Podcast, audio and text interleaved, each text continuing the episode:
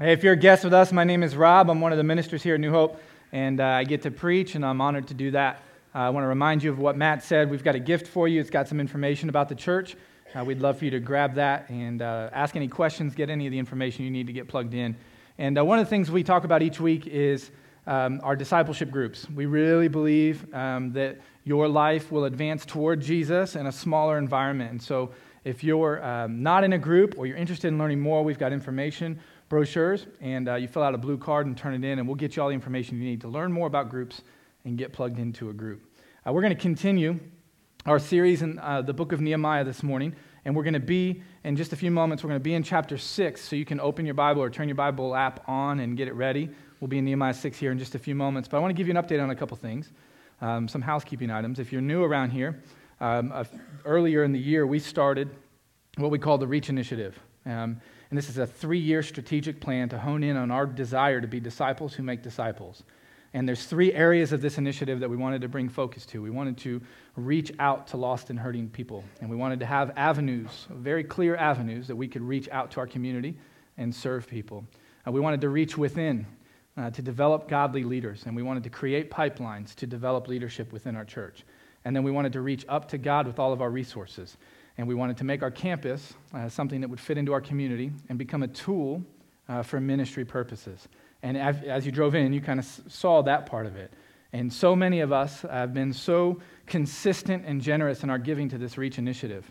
And I want to encourage you stay strong and keep going uh, with your commitments to this initiative uh, for a couple of reasons. One, you see the progress in the building. And I'm going to be very clear we understand the building's not the point, but the building can be a tool that God uses to advance the gospel in the community. And particularly, we're excited for our kids' area. And if all goes well, next Sunday morning, which I say all goes well, and if you've been a part of a building project, you know there are times when all does not go according to plan, but it looks like we're right on track next Sunday morning to launch in the brand new kids area. And we're so excited for that. And you can walk back there and get, there's still work to be done back there this next week, but you can get a glimpse as to what the kids are going to get to experience uh, and next week you'll see it in its completion. That's because of your generosity. Uh, I, I grew up, I didn't have much exposure to church. And I've worked through that effect on my own life. And I have never been so excited for my kids uh, than, than I am that they're part of this church. Uh, this church has got an incredible legacy and an incredible future. And I love that my kids are going to be in that area uh, being ministered to uh, by uh, just invaluable volunteers who dedicate their time and attention to teaching my kids and your kids and anyone else's kids about Jesus. So thank you for your generosity in giving to the Reach Initiative. The next update, though, is a part of the Reach Initiative is the Mountain House. We used to call it the Willie House. It's a house over here. And our goal with this home is to turn it into a maternity home for women in need.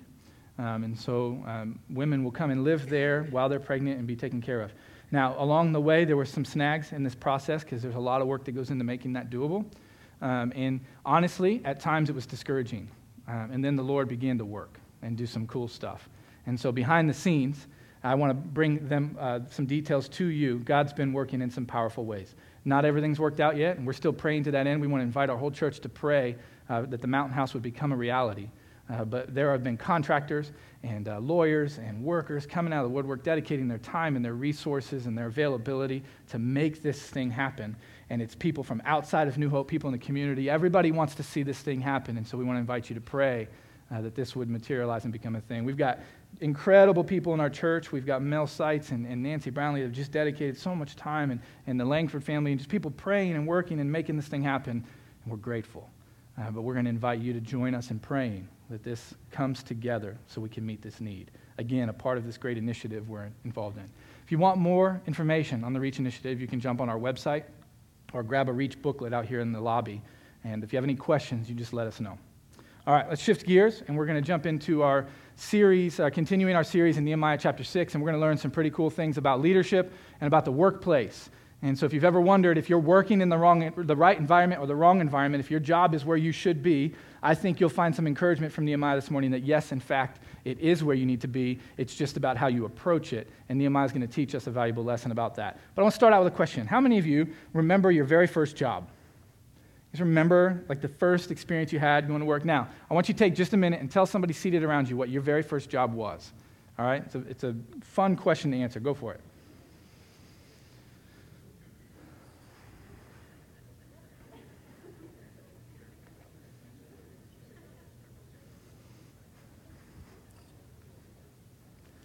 My, uh, my first job, and honestly, I kind of want to hear it. I'm going to be asking some of you this question because some of you have probably got some incredible stories about your first job, and I want to hear them.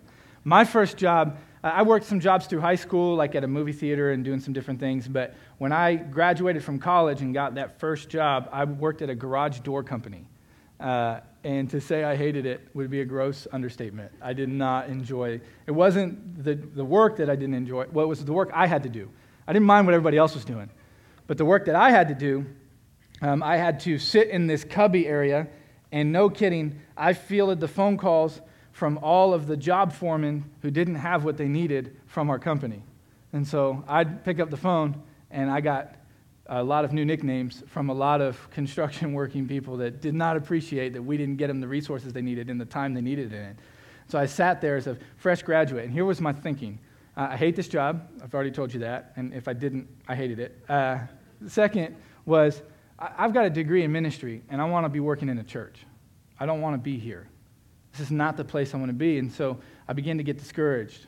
Uh, the, the vulgar language and jokes that were passed around the office, the gossip, the slander, the rumors that were spread, people looking out for themselves. And I'd come home tired, and I was newly married, and I wanted to be in ministry, and I didn't feel like I was in ministry, and I'm stuck in this job. And it all kind of culminated uh, toward the end of my time there uh, because the church I was uh, volunteering, doing very, very part time work for, was able to bring me on. Uh, and so I was going to be able to quit this job, and I was so relieved. And uh, as I told people that I was not going to be working there anymore and told them what I was going to be doing, more than one person was like, Oh, you're, like, you're in ministry? Like, you're a Christian? like, like, wait a second. Shouldn't they know that? like, shouldn't my interactions with these people indicate something was different? Uh, that something uh, stood out. And in that moment, I just felt so convicted that I had completely missed an opportunity. That while I was so concerned with what I wanted and the satisfaction I got, I missed an opportunity to live on mission and have an impact in the lives of the people around me. See, this is one of the things you're going to uh, pick up on in chapter 6 of Nehemiah. This principle that uh, our work is a form of worship. And the way we approach our work in the marketplace and in anywhere else that you're working is a form of your worship. That how we approach our jobs can worship the Lord. And for many of us, we miss these opportunities to do that very thing, like I did. And so let's see how Nehemiah picks it up. Right away in chapter 6, he's exposed to some opposition and some difficulty. And in Nehemiah chapter 6, verse 1, it says this Now, when Sanballat and Tobiah and Geshem the Arab and the rest of our enemies heard that I had built the wall, and that there was no breach left in it. And then he gives us this, this little disclaimer although up to that time I had not set the doors and the gates. So, uh, real quick here um, Nehemiah had gone back to uh, his home to rebuild the walls. He felt a conviction for the people, a conviction from God. He left being the cupbearer of the king. Uh, he was in this prestigious uh, role of management in the kingdom for the most powerful person in the world, and he left it to go and rebuild these walls. And he's had opposition the whole time. And so now he's rebuilding the walls, and he's not quite finished yet. And Sanballat and Geshem sent to me, so they send messengers to him, and they said this Come and let us meet together at, I've tried to say this Hebrew word all week long, but I'm going to give it a shot with you. Hakfreum. Uh, sorry, I butchered that about the same way you would but let's go meet in the plain of Ono. But they intended to do me harm. So right away, we see there's progress in the building of the wall. It's actually to the point where there's no breaches left in the wall. The wall looks good. This project is going really well. There's only one little piece missing, and that was the doors for the gates being put in place. And so Nehemiah's feeling pretty good, and here comes the opposition. And they come in, and they've been opposing him, if you've been with us in this series, the entire time. I mean, from the moment Nehemiah arrived on the scene to rebuild these walls, these people have been just, what are you doing? Discouraging them and causing all kinds of frustration. And so now they sense, hey, the wall is still being built, and they see their window of opportunity closing, and they just zero in. We got one last shot. We got to get in here. We got to mess this up. And so they come to him and they say, hey, Nehemiah, I know we've had it rough, and things haven't been good. But why don't you just come down off the wall and go meet with us in the plains over here in this beautiful spot? And we'll just do a little conference. Uh, we'll come and you come, and uh, we'll have a truce, and we'll kind of apologize, things will get good, everything will be okay. And Nehemiah, right away, he discerns something. He understood that leaders have to have the ability to discern. That is a leadership principle. If you're going to lead, you have to develop the ability to discern before you make decisions. Discernment's required. And so he discerns a few things. One, this is a pretty innocent invitation. Hey, Nehemiah, we want to come and just kind of talk to you. We want to meet with you. And Nehemiah discerns that if the invitation appeared innocent to him, it appeared innocent to everybody else who heard it. And so if he was to respond with frustration toward them, knowing, oh, you're just being jerks again, you're just being mean, you're just trying to stop the work, then other people would hear him respond to a very innocent and kind gesture with harshness, and it may compromise his leadership. So he couldn't just jump in and critique them. But he also discerned that the wall wasn't quite finished. I mean, it was almost done. And many people might have thought it's finished enough that we can get going here. You can go meet with them. But he knew that the wall's not quite done. And why do they want to meet with me when the gates aren't finished instead of right after I'm done with the work? See, their only reason for doing this, and he calls them enemies. He discerns you're still enemies. And he discerns at the end of chapter or verse 2 that their intent was to bring him harm. And so what does he do? Instead of causing a scene that may compromise his leadership, and maybe it wouldn't, but there was a chance that it would compromise his ability to lead people forward. Instead of emotionally responding, he pauses for a moment, discerns what's going on, and now he offers them a response that will inevitably reveal their true motives and then give him the ability to keep leading people. And so he's very calm in this moment. And I wonder how many of us would, would benefit from learning how he responded in our workplaces, in our homes, in our friendships and relationships, instead of the moment we're faced with opposition, responding with emotion, that we would discern what's going on here. And we would just pause for a moment to gather ourselves and make an informed decision on how we're going to respond the way Nehemiah did. Here's how he responds, verse 3. And so I sent messengers to them and said, I'm doing a great work, and I cannot come down. Why should the work stop while I leave it and come down to you?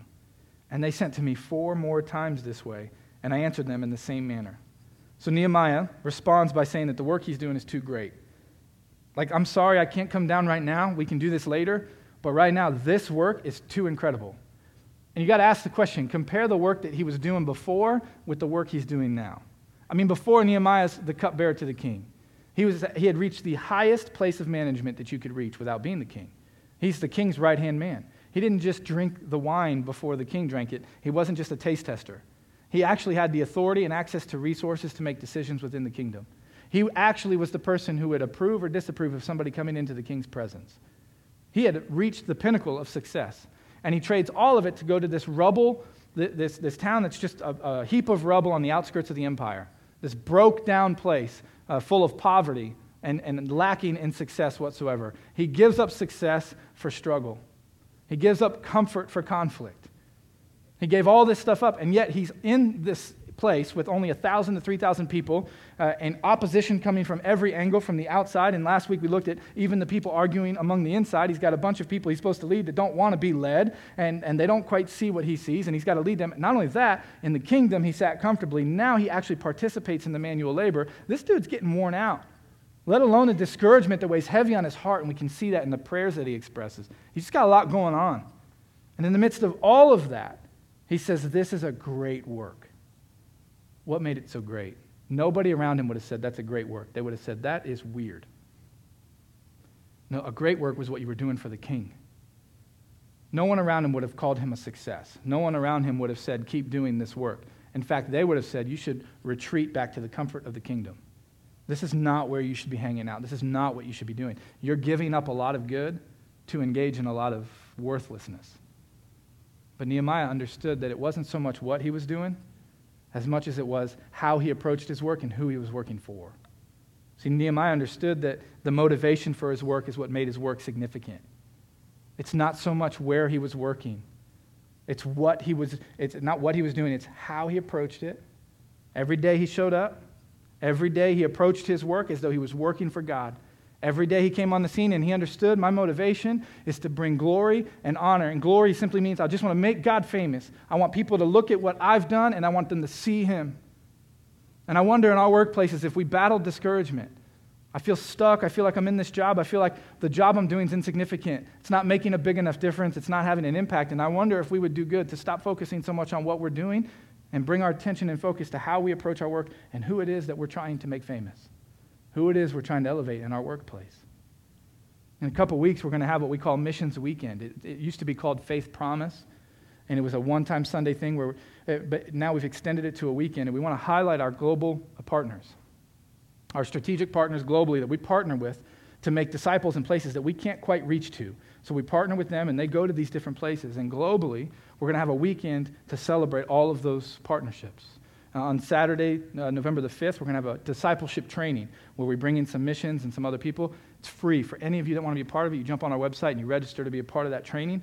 And, and we're going to have this incredible time of training Saturday. We're actually going to have a meeting on Saturday night to discuss unreached people groups. And on Sunday, we're going to have a missionary come in and share with us. We're going to highlight some of our global partners. One of the families that we partner with is Ryan and Catherine King.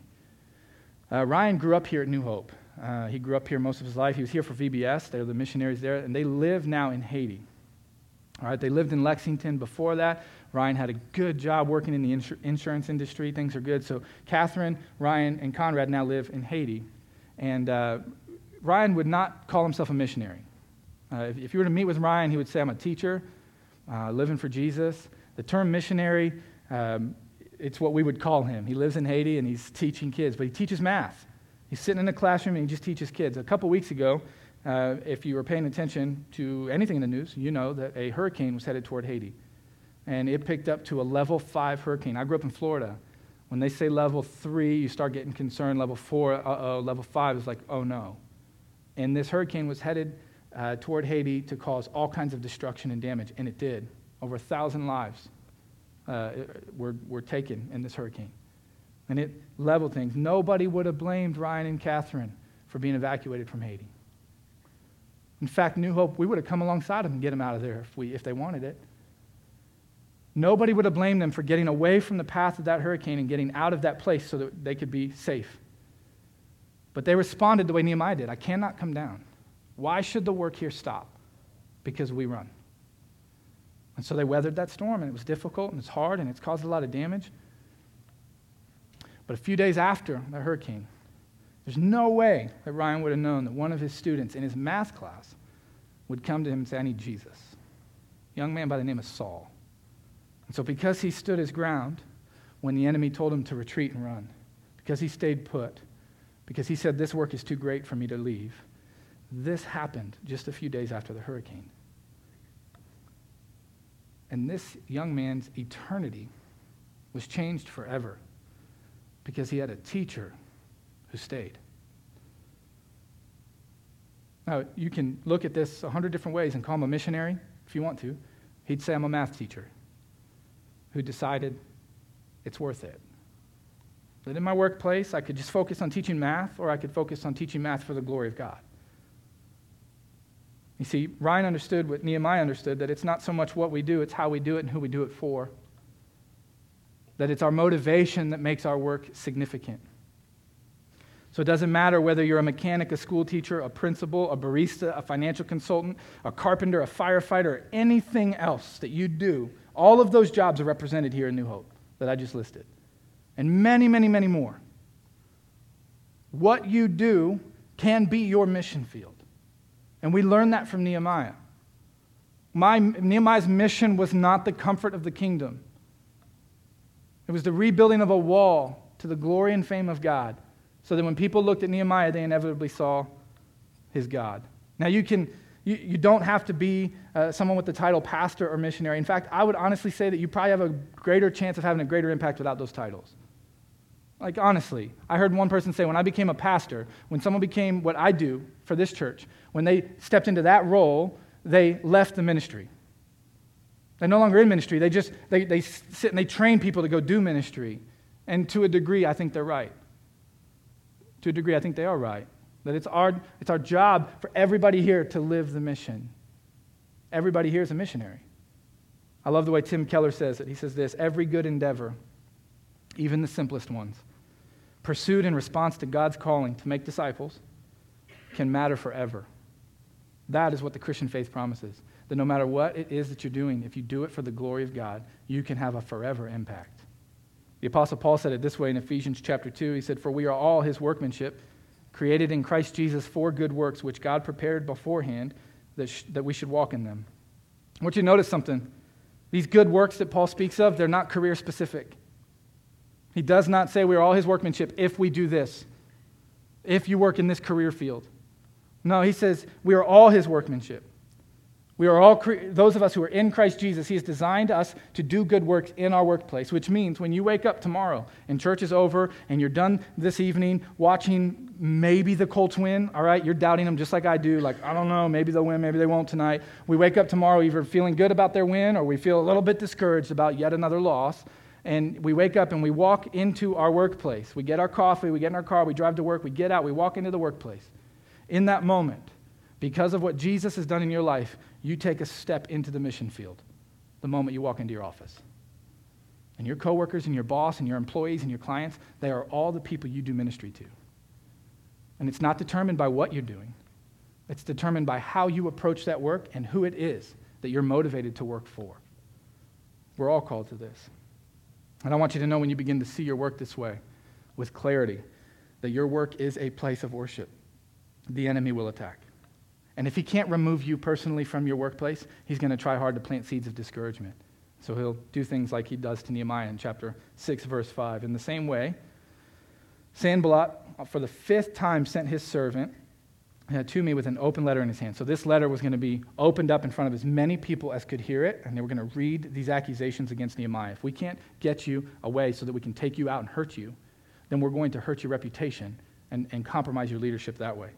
Verse 6 in it was written, it's reported among the nations that, and Geshem also says it. So Geshem, one of their guys, right? So it's reported among the nations. And then this guy who is just standing right here, he said it too, right?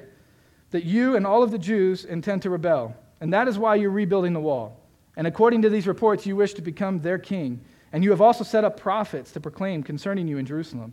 There's a king in Judah and now the king will hear these reports. So now we're going back to Artaxerxes in Persia, and we're going to tell him what you're doing to try to rebel against him and become the new king. And then, when, when we do that, now you're going to want to come and hear from us. Let me elaborate on what they're doing here. This is what they're saying. Hey, Nehemiah, you wouldn't come when we sent our first invitation or our second, third, fourth, or fifth, so we want the truth to be known. We're going to expose you.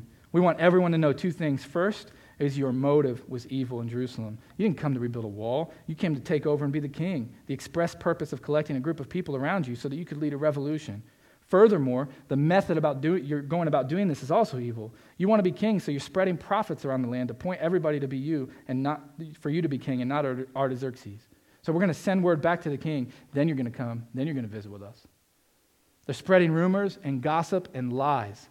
They're slandering his name so that everybody around him, it's like a game of, if you ever played telephone with a group of kindergartners, you'll never get the message you started with when it gets to the end of the line, right? It gets twisted and turned, and that's funny, and that's cool, and that's mean. And by the time it gets to you, like, I did that, none, not one word, not a single word, is where I started.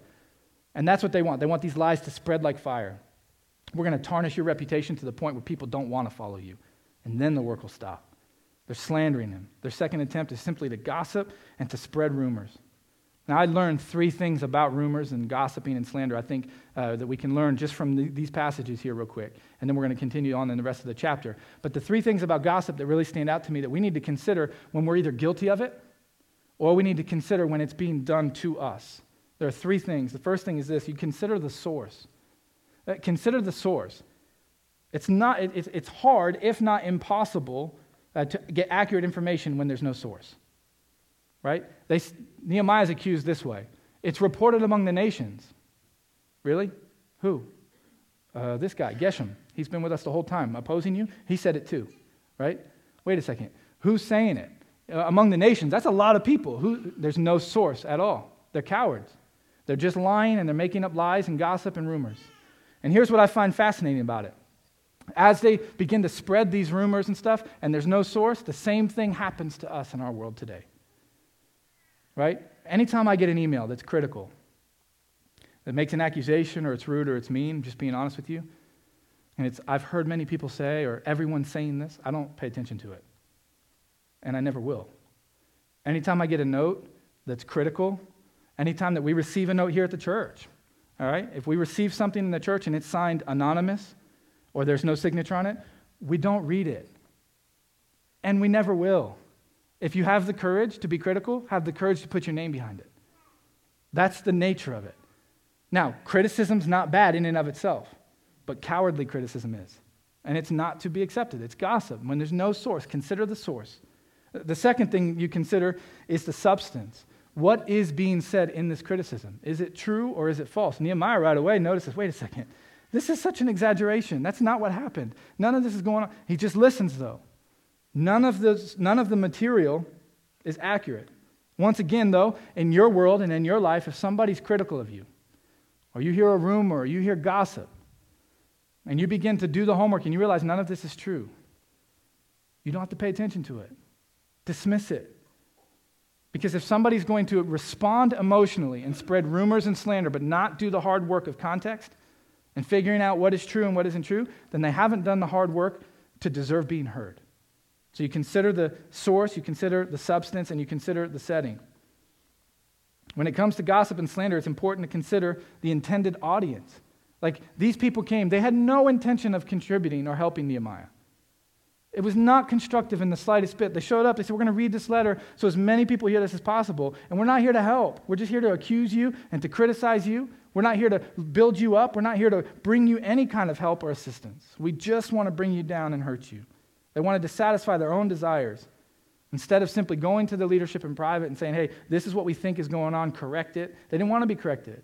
They were convinced they were right, and no one could convince them otherwise, and so they spread slander and gossip. So you got to consider is this actually intended to help, or is this intended to bring harm and disunity? I love the way Chuck Swindoll says it. Not every critic is an enemy of the faith, nor is every person who criticizes of the devil. However, a person who is genuinely interested in the truth uses their tongue to secure and to maintain the truth. Guys, I'm convinced that one of the biggest enemies to the church and the advancement of the gospel is a loose tongue and a loose keyboard. People who don't consider what they're going to say, they just speak. People who disagree with something and just lash out in their emotion. James in the New Testament says it's our most difficult thing to tame in your entire life will be your tongue. Your words matter and they hurt, so watch them and be careful with your words. And when you hear gossip, don't contribute to it because it's not going to help anything. Shut it down in the moment. I love the way Dave, Dave Ramsey says it. He has a, a two strike policy. Everyone starts out with strike one. Strike two, you gossip the first time you get corrected. Strike three, you're out. You're fired. Get out of the office. Clear out your desk by four o'clock. We won't tolerate any gossip because it does nothing but hurt people. It's so difficult to advance the gospel when people are sowing cords of discord and disunity. Now, criticism and healthy dialogue, those are awesome things, and they should be welcomed all the time. They're not always easy. It's not always uh, something that's fun to walk through when you're being criticized, or, and it's constructive criticism, and you sit down and have a healthy dialogue. They should always be welcome, and here's what I want to say to you that's always welcome in our church. But when it's not healthy and it's intended to harm and not help, it should not be acceptable. And at our church, we will not tolerate gossip and slander and rumors. They must be shut down because they hurt the heart of God and they prevent his mission from moving forward. Nehemiah understood this, and so here's how he responds. Verse 8. He said, I sent to them, saying, No such things are as you say, that, that you say have been done. You're inventing them out of your own mind. For they just wanted to frighten us, thinking their hands will drop from the work. They'll stop working on the wall, and it'll stop being finished. But now, oh God, strengthen my hands. Nehemiah does three things. First thing is, he uh, takes care of the lie. He says right away, None of this stuff's been done. Like, evaluate everything. None of it is finished. Uh, none of that, nothing of what you're saying is a true reality. You're lying. The second thing that he does is he calls out the lies. He calls out their lack of sources. He says, You just made this up in your head. Give me one viable source. You're making this stuff up. Give me one source and I'll go to the source and we'll deal with it. But they couldn't do that because there was no source, it was just a lie. And then he addresses the setting. Everybody around him would have heard his response. This isn't true. You're making this up in your head and you're intending to just hurt people. Stop. He tries to shut it down. And then he does what every good leader should do he prays, God, this is getting heavy. This is so discouraging. This is so difficult. And if you're honest, you've been there. The words of other people cutting deep. Sticks and stones may break my bones, but words will never hurt me is a lie. Words hurt. And they sit deep in our heart, and they attack our identity, and they make us question our, our mission. And what he's saying here is your words matter, so choose them wisely. Don't contribute to gossip and rumors. Put them to an end. Build people up. Be constructive for the sake of helping, not being right, and not pushing your own agenda. Now, I'm going to summarize for you verses 10 through 14, uh, but they don't stop there. They think to themselves, okay, good. You want to shut down the rumors? Uh, strike two for us, right? Their first strike, we're going to just get you off the wall and we're going to kill you. Strike two, we're going to uh, we're going to compromise your leadership by sowing uh, everybody's doubt and just contributing to it. Put seeds of doubt in everybody's mind. That didn't work. You squashed our rumors. Now, why don't you just come down and come meet with us? We'll go into the temple and meet. And they thought, if we can't get rid of him, we'll make him violate the law of God. And in violating God's law, he'll come into the temple and God will kill him, and then it'll be over, it'll be done. What they didn't consider or chose to ignore was Nehemiah's deep love for the law of God. He loved God's word. And so the moment that that, that presented itself, he knew right away, no, I can't go in the temple because I know God's word, and that's not something I'm allowed to do, so I'm not going to do it. And he knew right away, he discerned their motive to hurt him again, and he put an end to it. I'm not going, this isn't going to happen. He puts an end to it. Now, he also ends with a prayer God, please, please remember us. And then in verses 15 and 16, it says this So the wall was finished in the 25th day of the month of Elul, and in 52 days the wall was finished. And when all of our enemies heard of it, all the nations around us were afraid and fell greatly in their esteem, for they perceived that this work had been accomplished with the help of our God. So look, he says, hey, we went forward with it anyway, and God provided like God always provides when we do the right thing. When you're in your office and you don't pay attention to the gossip and you don't contribute to the gossip, and things are said about you and you just tell the truth all the time and you always do the right thing and you trust God with the consequences of it, it's proof right here, what we said last week, that just trust God with the consequences of doing the right thing, He always does. He always provides. And God comes through, and the very pain they wanted to inflict on Nehemiah had been pushed right back in their own faces, and it was self inflicted because they refused to see the work of God, and they had to sit in their own, uh, their own pain of being wrong the entire time. And so now everything they wanted to happen to Nehemiah had happened to them, and Nehemiah walks good. So there's some principles here that we learn about our work and the things that we're doing and how we should approach it. And the first one is this I want you to understand that God's glory, so making God famous, and his mission in the world for you, they're more important than your image, your reputation, and your comfort. Nehemiah's image was tarnished when he left the kingdom, his reputation was tarnished, and his comfort was taken. And he still stepped in to rebuild these walls. You know, it's fascinating to me when you don't pay attention to yourself and you kind of forget yourself, you're able to glorify God. And so in your workplace, it's not about your 401k, it's not about your retirement, it's not about your paycheck, it's not about your reputation. It's about when I walk into this place on Monday morning and every day after that, it's not like, oh, when will Friday get here? It's like, oh no, I've got a week to do some ministry with some people in this place. And I'm going to do my best. Because his glory is more important than mine. But on the same token, God's glory and mission, they're more fulfilling. You see, when we work a, a, a job, a full career, and you get everything that you worked for, you get the money you needed, you get the retirement you needed, you finish the job, um, there's going to come a day when you walk out and they clear out your cubicle and they give you the nice watch or whatever else they give you, and then you're done. And then they bring in the 22 year old to replace you, who will work there for the next six, 50 years, 60 years, and you're gone, and he's in, and that's it. The fulfilling part is not getting what you want out of your job. The fulfilling part is actually living the mission of God within your workplace. It's using work as worship. It's being able to worship God at work by ministering to people so that when you leave, you've affected and impacted lives forever. It's doing what Ryan did. I'm a teacher, but this work is worth it. And Saul's life is changed forever because he had a teacher who stayed and who viewed his work as worship. And the same is true for us. So, two questions that you can ask yourself, and we'll finish up. Am I approaching my work as a mission? I, I just really, just take the week. Simple question. Write it down somewhere. Keep it with you. When you, when you pull up into the parking lot tomorrow at work, I want you to pull that question out and just look at it. Am I viewing what I'm about to go do as a form of worship? Is this my mission? Am I living on mission in the workplace? Second question is this when the enemy attacks, he's going to attack in this way. How do I respond to gossip and slander when they're pointed at me? Is it an emotional outburst, or is it, no, I got to discern that the way I handle this will impact the mission that I'm called to live in this workplace? So, will you uh, respond to the gossip, the slander, and the rumors with great discernment to reveal motives and advance the mission? How do you respond to the temptation to gossip about someone or something that does not involve you? Because it's coming. Some of you are like, yeah, it's coming tomorrow morning. I'm going to have a chance to speak into something. That, and so I want you to ask a couple questions of yourself. Does, does me contributing to this help solve the problem? If not, stay quiet, please. Does me sharing this information with this other person, are they able to contribute to the solution? And if they're not, stay quiet. The temptation is when you have information, you feel like you have power. And when you have power, you want other people to know it. And so you want to so that's why when you respond, when someone says, Hey, did you hear about this and this? You're like, Yeah, I heard about it. They told me first. They didn't tell you first? Oh, they must have told me first. I'm the first one to know. That's awesome. I already knew. That's why we respond that way. We're like, Yeah, I knew before you. Of course I knew. I know everything. I'm always involved. Everyone loves me. They tell me everything. Like, that's how we feel, right? That's in the moment. You want everyone to know that you knew first. But, but the real question you should be asking is Does you knowing or you helping someone else know really help anyone else? And if it doesn't, let it go. Let it go and focus on the mission. I want you to consider what it would look like this week if you began to change your approach to work.